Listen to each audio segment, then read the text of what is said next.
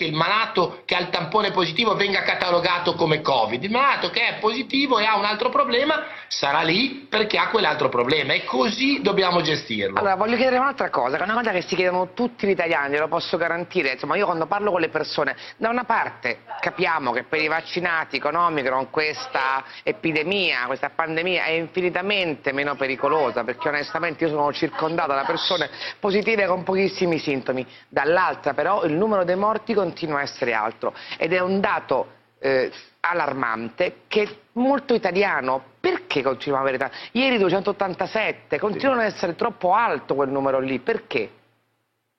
Ma allora, intanto dobbiamo evidentemente vedere che noi abbiamo caricato molto gli ospedali fino ad oggi eh, di, di, purtroppo di malati nel mese di dicembre, anche nei primi 20 giorni, eh, in questi primi 15 giorni di gennaio. Quindi abbiamo tante persone che purtroppo soffrono anche di polmonite da Covid. Però poi c'è da dire una cosa, che lei sa come avviene oggi il modulo con cui si, si, referta la morte di un paziente. Ci sono delle cause primarie e poi ci sono delle cause accessorie. Se in quel modulo il medico che lo compila scrive positivo al tampone, automaticamente purtroppo viene classificato come un decesso avvenuto per il Covid. Allora, questo è un altro argomento che dovrebbe essere affrontato eh, magari analizzando mille, cento cartelle in qualche modo e vedere quanti di quei decessi sono realmente legati alla polmonite da Covid e quanti invece sono legati ad altre problematiche. Posso chiederti, professore, se me lo consente Mirta, eh, tu parli di polmonite perché è quella che porta alla morte, però tu sai che ci sono tante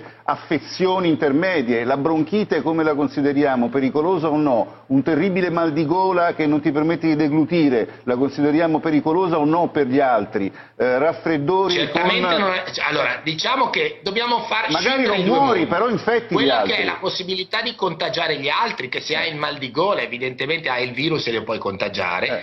Da quella che è la pericolosità per la vita, la no, pericolosità per la dice lui, eh, se io muoio di diciamo, infarto, delle alte vie respiratorie, cioè, se ho capito bene, una... oh. la riflessione che fa Bassetti è se io muoio di infarto e sono anche positivo al Covid, sono comunque morto di infarto e non dovrei essere contato tra i morti Covid, ho capito bene, è così? Esattamente, esattamente.